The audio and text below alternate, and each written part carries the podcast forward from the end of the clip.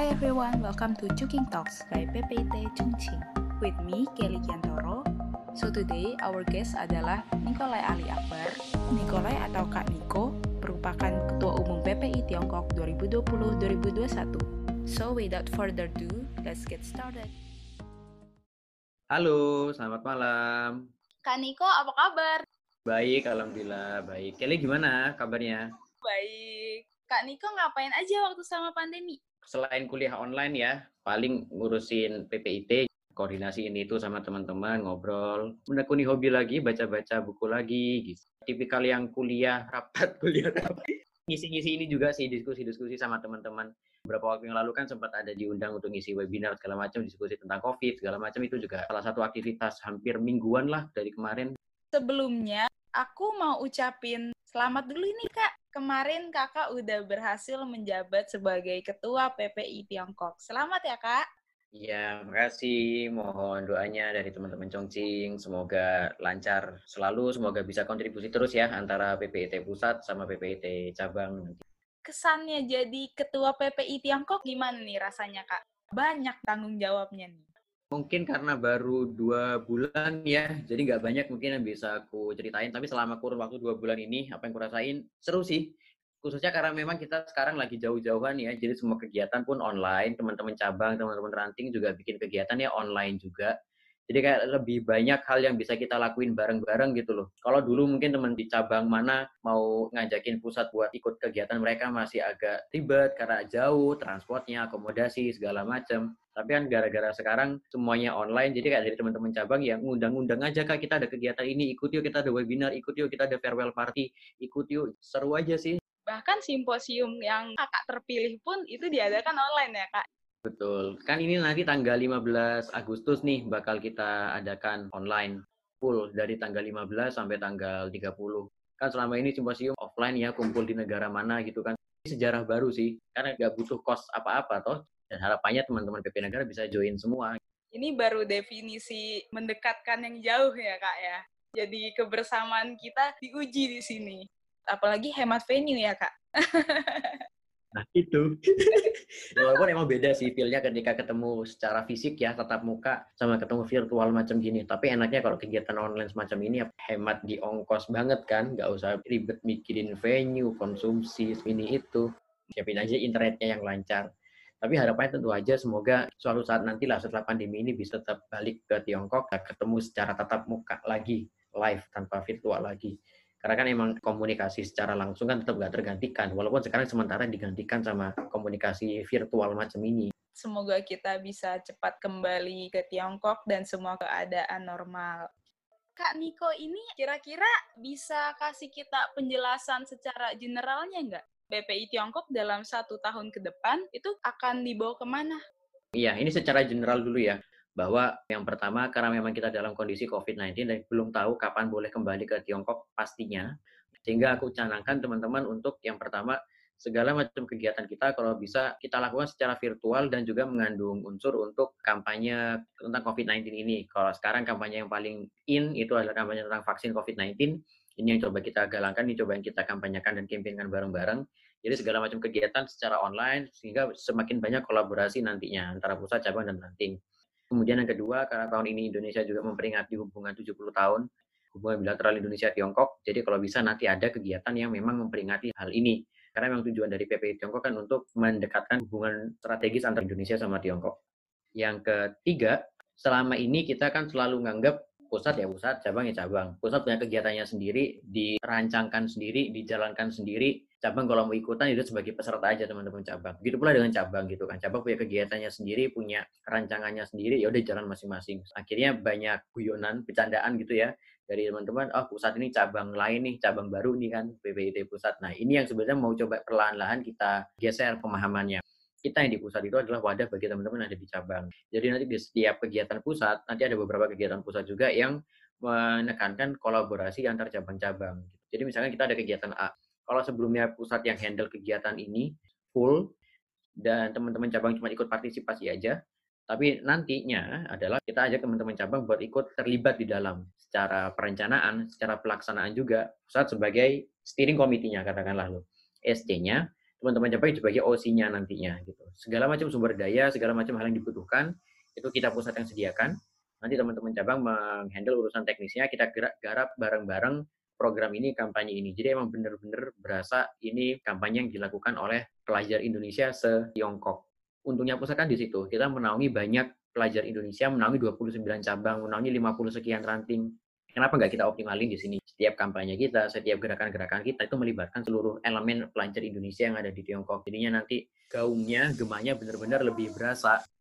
Hmm, seperti visi-visi kakak ya, berkarya, berdaya, bersama. Kita harus bareng-bareng ngerjainnya gitu kan. Kayak kita nggak bisa sendirian, pusat nggak bisa sendirian sama teman-teman cabang. Begitu pola sebaliknya. Tapi kita juga pengen ada platform supaya kita ada nilai plus lagi nih, karya apa yang kita taruh supaya kita bisa menjadi pribadi yang lebih berdaya lagi, berdaya berkarya bersama. Betul banget. Jadi kakak di sini membawa PPI Tiongkok kali ini tuh untuk menjadi wadah aspirasi dari PPI cabang-cabang lain untuk lebih berkarya lagi ya. Betul, betul. Wadah aspirasi dan wadah karya kita semua. Teman-teman bisa kita rangkul lah semuanya. Jadi setiap prestasinya dari PPI Tiongkok, gerakan-gerakan dari PPI Tiongkok itu bisa berasa ke seluruh elemen pelajar kita kan Agustus nih, Kak. Agustus kan identik dengan kemerdekaan Indonesia. Selama ini enam tahun, pengalaman Kak Niko ngerayain yang namanya kemerdekaan di negeri orang itu gimana sih, Kak? Personal atau bareng teman-teman, bareng organisasi? Iya, hitungannya salah satu momok kita lah yang emang merantau gitu kan melewatkan banyak hal penting yang biasanya bisa kita rayakan di Indo, eh ternyata harus ngerayainnya di Tiongkok, entah itu dalam momentum kemerdekaan maupun yang momentum-momentum lain. Tiba-tiba jadi kangen Indo nih gitu kan. Biasanya aja udah homesick, apalagi awal-awal datang. Tapi apalagi kalau misalkan ada event-event semacam ini yang biasanya ada kegiatan tertentu yang khas event tersebut gitu kan. Misalkan kemerdekaan identiknya sama lomba balap karung, makan kerupuk, segala macam. Jadi kecil kan kita udah dikenalkan sama atmosfer yang kayak gitu dulu di Chongqing juga kita rayakan kemerdekaan itu ya bikin lomba kecil-kecilan juga sama teman-teman yang di situ. Lomba kemerdekaan kayak balap karung sendiri makan kerupuk sendiri di situ gitu kan. Jadi paling enggak meskipun kita di negeri orang ya nuansa Indonesia-nya tetap kita bawa lah. Selama berada di luar negeri ini kalau euforia sendiri menurut kakak kebahagiaan-kebahagiaan kecil yang paling dirindukan di Indonesia tuh apa sih lumayan banyak sebenarnya yang apalagi pas awal-awal datang dulu itu ya ketika pertama kali ke Tiongkok kok kayak kosong gitu. Kalau boleh pilih salah satu itu pas momentum Lebaran mungkin ya akhirnya ya. Ketika Lebaran biasanya kumpul sama saudara-saudara, kita sholat id bareng, makan opor bareng, nerima THR bareng-bareng juga gitu segala macam. Yang ketika kita ke Tiongkok nggak ada feel apa-apa gitu loh oh sekarang lebaran. Oh ya udah gitu aja. Nggak ada sisi emosionalnya gitu yang yang dibangunkan kayak berasa kurang gitu loh kayaknya. Kakak sama teman-teman di Cina masak ketupat sholat id bareng ada begitu juga nggak kak? Jadi seperti keluarga baru gitu.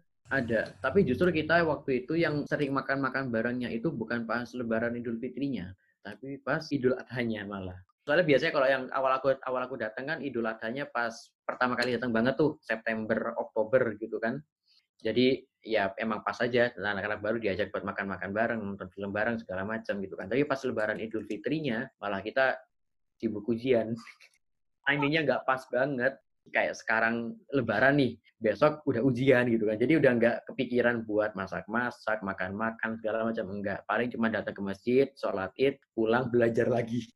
Kayak kita ada perayaan apa, rata-rata mentoknya ada ujian ya. Masalah mereka juga nggak kenal libur macam gitu kan, libur Lebaran, libur Natal, libur apa mereka nggak kenal itu. Jadi ya udah, kalian mau Lebaran ya Lebaran aja silakan terserah. Tapi besok ujian tetap ujian ya, gitu ya. Nggak ada libur ya. Jadi ya ya udahlah kayak nggak ada feelnya banget kan. Kita jalani jalanin aja lah apa adanya. Tapi tetap profesional kerja, profesional belajar buat ujian tetap ada. Nggak ada dispensasi libur tanggal merah untuk perayaan macam itu kan emang di Tiongkok. Sekarang pandemi pulang nih ke Indonesia dapat waktu dong. Akhirnya bisa ngumpul lagi ngerayain Idul Fitri bareng. Betul. Hikmahnya pandemi ya bisa kumpul sama keluarga lagi kan. Bisa ya setelah sekian lama. Berapa tahun ya? Dua tahun tiga tahunan kayaknya. Akhirnya bisa lebaran lagi di rumah kemarin kan. Salah satu hal yang bisa disyukurin kan dari pandemi akhirnya bisa kumpul bareng sama keluarga lagi toh. Mengobati rasa rindu quality time lagi lah di rumah. Sebelum kita aktif lagi nanti di luar nggak bisa balik lagi selama setahun ke depannya lagi. Sekarang nggak ada opsi lain bagi kita selain bersabar dulu. Kalau biasanya kita selalu menggantungkan kebahagiaan kita dengan hangout sama teman-teman misalkan. Tapi kita diminta untuk stay dulu di rumah. Kalian kalau mau bahagia kalau mau merasakan ketenangan ya coba sendiri dulu deh. Kira-kira gimana quality time untuk diri sendiri dulu deh sekarang. Kita lagi diajarin untuk itu sih dalam kondisi yang sekarang ini walaupun 2020 ini banyak kejadian banyak cobaan. Untuk sementara kita istirahat sebentar ya nggak apa-apa lah ya. Kan soalnya kalau kerja terus berkarya terus belajar terus kan ya juga suntuk gitu kan pastinya. Ya anggaplah setahun ini emang disuruh istirahat dulu cooling down dulu lah sebelum kita ngebut lagi nanti. Nah, aku mau lanjut lagi nih ke tema kemerdekaan kita. Di tengah pandemi ini, kemerdekaan untuk diri sendiri, personalnya untuk Kak Niko sendiri, itu tuh apa sih Kak maknanya? Oke, makna kemerdekaan ya. Bahwa sebenarnya masih banyak orang yang kita tahu juga, mungkin orang terdekat kita juga, yang kurang bisa menanggapi beberapa isu secara kontekstual gitu. Kita masih kayak dalam tanda kutip dijajah sama informasi-informasi yang kita terima dari sumber yang belum tentu benar. Kita nggak benar-benar bebas dari segala macam pemberitaan yang negatif, dari segala macam hal-hal yang mungkin sebenarnya merugikan kita, tapi kita juga nggak tahu, dan akhirnya disadarkan dengan momentum pandemi ini. Isu ini itu yang nggak jelas, jadi kita diminta untuk istirahat dulu dari semua hiruk pikuk yang ada, gitu kan, dari semua kebisingan yang di luar, stay di rumah, bebaskan pikiran kita, pastikan bahwa nggak ada intervensi apa pun gitu ya dari pemikiran kita ini dari dari pihak-pihak yang ada di luar. Jadi akhirnya kita bisa benar-benar oh iya berita ini yang benar, oh iya isu ini ternyata yang benar, pemberitaan ini yang oke. Okay. Jadi kita emang diminta untuk mengisolasi diri kita supaya bisa ngefilter nih, supaya bisa benar-benar kita tumbuh sebagai pribadi yang lebih matang lagi. Menyadari kalau kita nggak bisa dikendalikan sama itu, bahwa ada berita ini itu kita juga harus benar-benar nyaring dulu kan ini benar atau enggak, cari referensi yang lain, jangan cuma kita satu arah aja. Kemerdekaan sekarang kan isinya di situ kemerdekaan dari penjajahan arus informasi yang bertubi-tubi. Kebanyakan generasi muda menyuarakan merdeka dalam berpendapat, justru dalam pandemi ini Kaniko menyuarakan merdeka dalam berpikir. Karena Betul. informasi yang diberikan media saat ini dari yang baik sampai yang buruk kalau semua kita telan tanpa kita filter, kita jadinya stres sendiri, bener banget. Betul, betul ya. Sumber kehidupan kita, kita kan cuma di gadget ya, sama ada internet. Nah, justru itu kan rawannya di situ. Kalau kayak gitu kan kita hitungannya dikendalikan sama arus informasi yang ada di luaran melalui gadget kita. Kita kan sebagai subjek, bukan sebagai objek.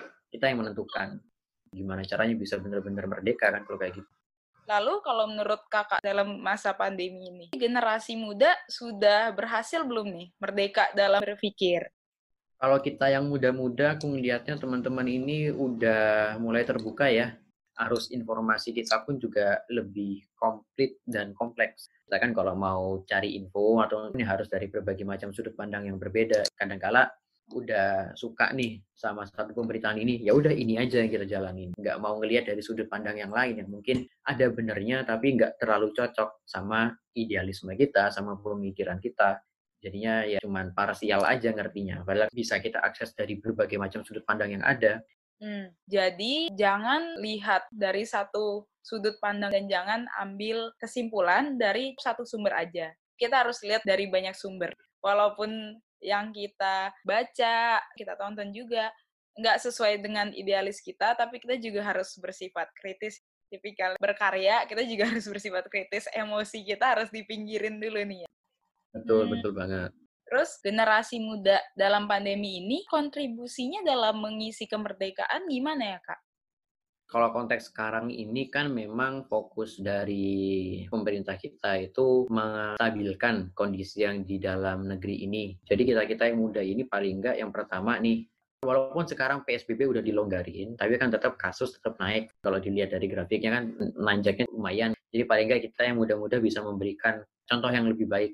PSBB dilonggarin tapi bukan berarti udah bebas keluar rumah sana sini. Kita tetap harus kudu raise awareness bagaimana caranya kita satu memilah informasi tadi, bagaimana yang kedua kita tetap menerapkan protokol kesehatan yang ada yang berlaku sampai benar-benar dinyatakan 100% aman. Gerakan-gerakan pakai masker, gerakan stay di rumah aja harus kita perhatikan banget. Selain itu kita juga perlu mengedukasi lah orang-orang di sekitar kita tentang kondisi yang kita ada sekarang seperti apa terus mendukung upaya untuk pengembangan vaksin di Indonesia. Ada vaksin merah putih, ada vaksin yang bekerja sama dengan Sinovac dari Tiongkok. Ini yang perlu kita kampanyekan bareng-bareng, ini yang perlu kita gaungkan bareng-bareng supaya makin semangat orang-orang yang terlibat di dalam pembuatan vaksin tersebut kan kunci dari menghilangkan pandemi ini katakanlah ya, ya dari vaksin itu sendiri. Jadi kita yang generasi muda bisa bantu untuk mengkampanyekan hal ini, untuk sebar informasi tentang hal ini, tetap keep a positive attitude dan positive information kita mungkin nggak bisa bikin kebijakan, tapi paling nggak kita bisa membuat gerakan atau kampanye yang mendukung para pembuat kebijakan supaya ada kebijakan yang lebih baik lagi buat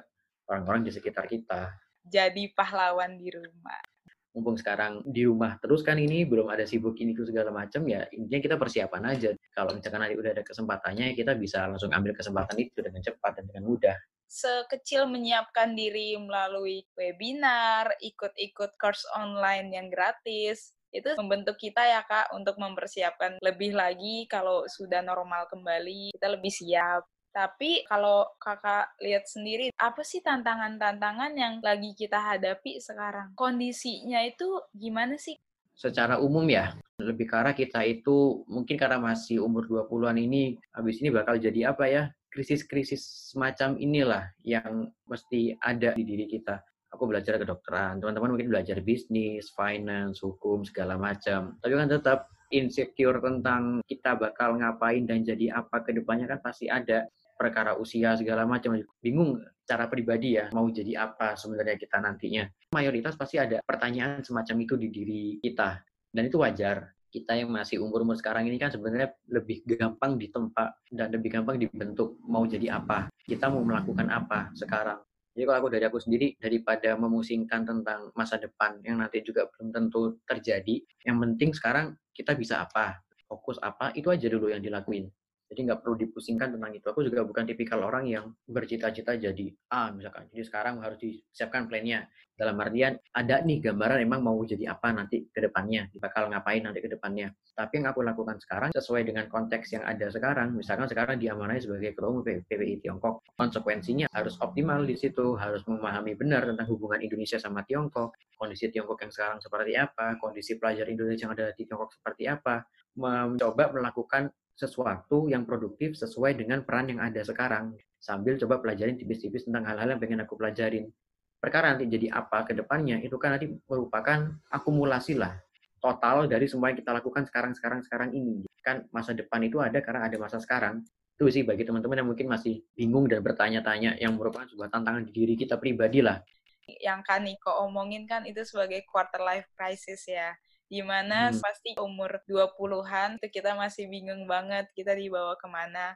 Tapi kalau menurut aku personal, Kak Niko sendiri merupakan role model yang baik sebagai ketua, benar-benar optimal kerjanya dan tidak cuma dalam kerja di PPI sendiri, juga studi nggak ditinggalin. Jadi hebat banget sih dia tuh nggak cuma mikir ke depan, tapi dia sekarang lebih optimalkan apa yang dia kerjakan sekarang, apa yang dia punya sekarang. Karena sekarang itu semua relate sama masa depan. Apa pun yang kita kerjain itu nggak mungkin sia-sia.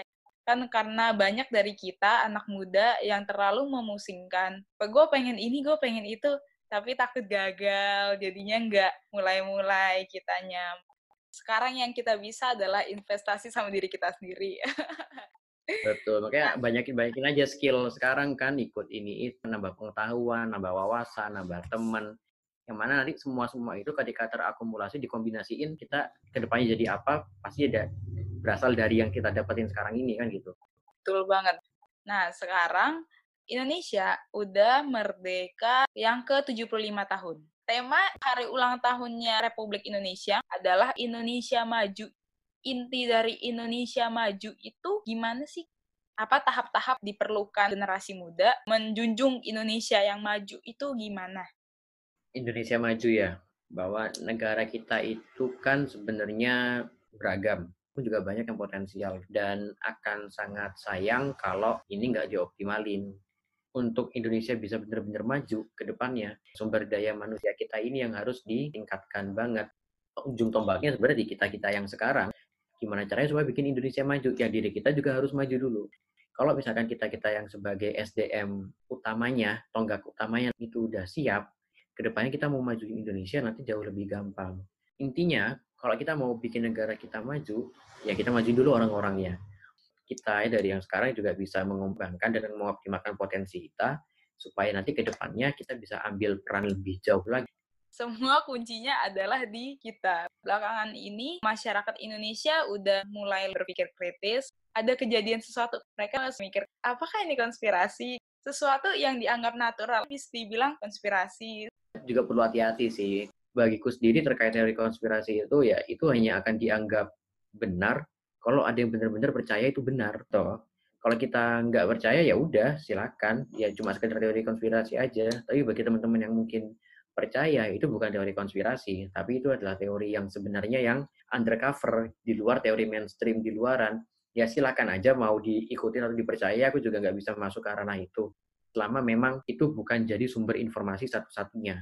Karena terkadang kita udah terlalu memfavoritkan satu informasi atau memfavoritkan satu teori sehingga susah ngelihat the bigger picture-nya itu apa sih butuh hmm. pengetahuan yang benar-benar komplit kan untuk benar-benar bisa gerakin bangsa kita ini supaya bisa lebih upgrade lagi ke depannya. Karena juga perbedaan pendapat itu bukan untuk memecah belahkan kita, tapi kita harus saling respect dan terima. Tidak menjadi alasan kenapa generasi muda kita terpecah. Betul, sepakat banget lah sama yang ini. Terus dengan tema Indonesia Maju, generasi muda yang maju. Menurut kakak, program PPI Tiongkok apa nih yang bisa menyalurkan dan mengaplikasikan tema ini? Iya, sebenarnya kalau teknis nama programnya apa belum kita kasih spoiler sekarang ya. Karena emang tujuan utama dan visi utama dari kepengurusan sekarang ini adalah pengen supaya teman-teman bisa lebih berdaya dan berkarya lagi selama jadi pelajar Indonesia yang di Tiongkok itu kan yang emang sejalan dengan ide bahwa kemajuan Indonesia itu berasal dari SDM SDM-nya. Jadi nanti ke depannya bakal banyak program-program yang bersifat meningkatkan kapabilitas kita sebagai pelajar Indonesia yang ada di Tiongkok. Selain itu kita juga mau gali nih potensi-potensi pelajar-pelajar Indonesia di Tiongkok yang berprestasi. Kita kasih mereka penghargaan yang layak, kita kasih mereka panggung dan eksposur yang layak juga. Perkara nanti nama program apa, itu coming soon ya, informasi-informasi PPI Tiongkok. Curious juga nggak sih teman-teman? Tetap stay tune terus ya pokoknya ya di PPI Tiongkok ya. Nanti kita share kok pasti. Apalagi kita-kita yang masih cari skill-skill, nah ini dia waktu yang tepat ikut programnya PPI karena di situ kita mengembangkan skill-skill kita yang terpendam maupun yang sudah ada. Betul banget. Sebagai ketua PPI Tiongkok, pesan kemerdekaan yang Kak Niko ingin sampaikan untuk pemuda seluruh Indonesia kita yang di generasi muda sekarang ini benar-benar perlu matangkan potensi apa yang di diri kita sekarang ini. Mungkin ada emas terpendam atau intan terpendam dalam diri kita yang nggak kita sadari. Ini perlu kita gali banget. Mencoba banyak hal baru. Ketika kita mencoba bereksperimen sama hal-hal baru di sekitar kita, nanti bakal kelihatan potensi kita itu sebenarnya di mana. Titik terkuat dari diri kita itu sebenarnya di mana. Nah, kalau udah nemu, kembangkan seoptimal mungkin. Bikin karya yang emang sesuai dengan potensi terbesar dari diri kita. Supaya hidup kita itu nggak cuma sekedar oh ya udah aku kuliah lulus dapat ijazah kerja dapat gaji nikah punya anak dan seterusnya. Itu kayak monoton aja gitu kan. Nggak ada makna yang bisa kita bangun dalam kehidupan kita. Supaya bisa ada makna lebih ya kita juga harus menemukan peran apa yang bisa kita mainkan baik itu sekarang maupun nanti berbagai macam peran yang tadi itu perlu kita gali di diri kita gitu loh. Kita sebagai apa sih sekarang? Sebagai pelajar, tapi di masyarakat kita sebagai apa? Ada peran apa yang mau kita mainkan di situ? Perlu ditekankan ke teman-teman supaya hidup kita bisa lebih bermakna dan juga kita bisa memberikan kemanfaatan lebih banyak juga bagi banyak orang. Kan sebaik-baiknya manusia adalah manusia yang memberikan kemanfaatan bagi orang lain. Kita eksplor diri kita lagi, kalau udah nemu, kita aplikasikan berupa karya-karya kita, berupa ide-ide kreatif kita segala macam aku setuju banget yang di mana Kaniko bilang kalau kita juga udah belajar itu untuk ngajarin orang lain. Di situ membuat kita lebih pintar lagi karena kita juga bisa diskusi apa sih yang menjadi kendala kita sendiri dan kendala orang lain untuk menghadapi masalah yang sama. Toh juga kita sekarang dalam proses belajar kan juga butuh orang lain juga. Ketika kita udah dapat ilmu dari orang lain, tanggung jawab kita juga untuk menyalurkannya ke orang lain juga. Berkembang biak terus tuh yang namanya ilmu nggak akan pernah mati, nggak akan pernah berkurang, justru akan semakin bertambah. Betul banget. Kalau secara generalnya, harapan Kak Niko untuk generasi muda itu ke depannya gimana sih, Kak? Supaya bisa segera menemukan jati diri teman-teman pandemi sekarang ini kita nggak sibuk ngapa-ngapain, nggak nggak terganggu sama kegiatan yang di luar, jadi bisa kita jadikan sebagai ajang self reflection lah. Identitas macam apa sih yang akan kita taruh dan kita sematkan ke diri kita ke depannya. Nggak kerasa kita udah mau sampai ke penghujung pertanyaan nih kak. Cepet juga ya rasanya ya, kayaknya baru berapa menit yang lalu loh. Untuk penutup, apa tuh? kemerdekaan nih kak. Tiga kata untuk Indonesia maju tiga kata berdaya berkarya bersama. Itu mewakili banget deh untuk konteks ini. Kak Niko bisa menyambungkan poin-poinnya. Emang dari awal sudah kita sambung-sambungkan. Berdaya, berkarya bersama ini juga masing-masing punya arti yang dalam. Betul, karena memang inilah yang kita butuhkan sekarang. Untuk menjadi pribadi yang lebih berdaya lagi, lebih powerful lagi secara pribadi gitu kan. Melalui self-upgrading sehingga memunculkan karya-karya kita yang otomatis juga kita juga nggak bisa sendirian dalam melakukan hal ini. Kita mau upgrade diri sendiri, nggak mungkin bisa kita lakukan dengan semedi terus tiba-tiba dapat wangsit apa, oh iya aku tercerahkan seperti ini. Kita butuh banyak belajar dari orang lain juga. Kita butuh kerjasama sama orang lain. Makanya tiga tagline ini benar-benar mewakili konteks kita-kita yang masih muda, berdaya, berkarya, bersama. Salah satunya dihilangkan itu agak susah buat nanti ada. Kita nggak mungkin bisa berdaya kalau nggak punya karya. Kalau kita punya karya kan juga nggak mungkin sendirian kita semua yang terlibat dalam proses berkarya itu kan juga akhirnya bisa berdaya bersama-sama juga nanti ke depannya. Wah, banyak banget pelajaran yang bisa kita petik dari Kak Niko. Terima kasih Kak Niko atas waktunya. Don't forget to take a note, karena banyak banget pesan-pesan penting yang disampaikan sama Kak Niko eksklusif hanya di Chungking Talks. So, see you on the next episode. Saya Kelly, pamit undur diri. Saya Niko, pamit undur diri juga teman-teman. Terima kasih udah mendengarkan podcast dari PPIT Chongqing kali ini. That's all for the first episode of Chuking Talks, the independent spirit of young generation with Nico Akbar. Chungking Talks, really entertaining, amazing talks.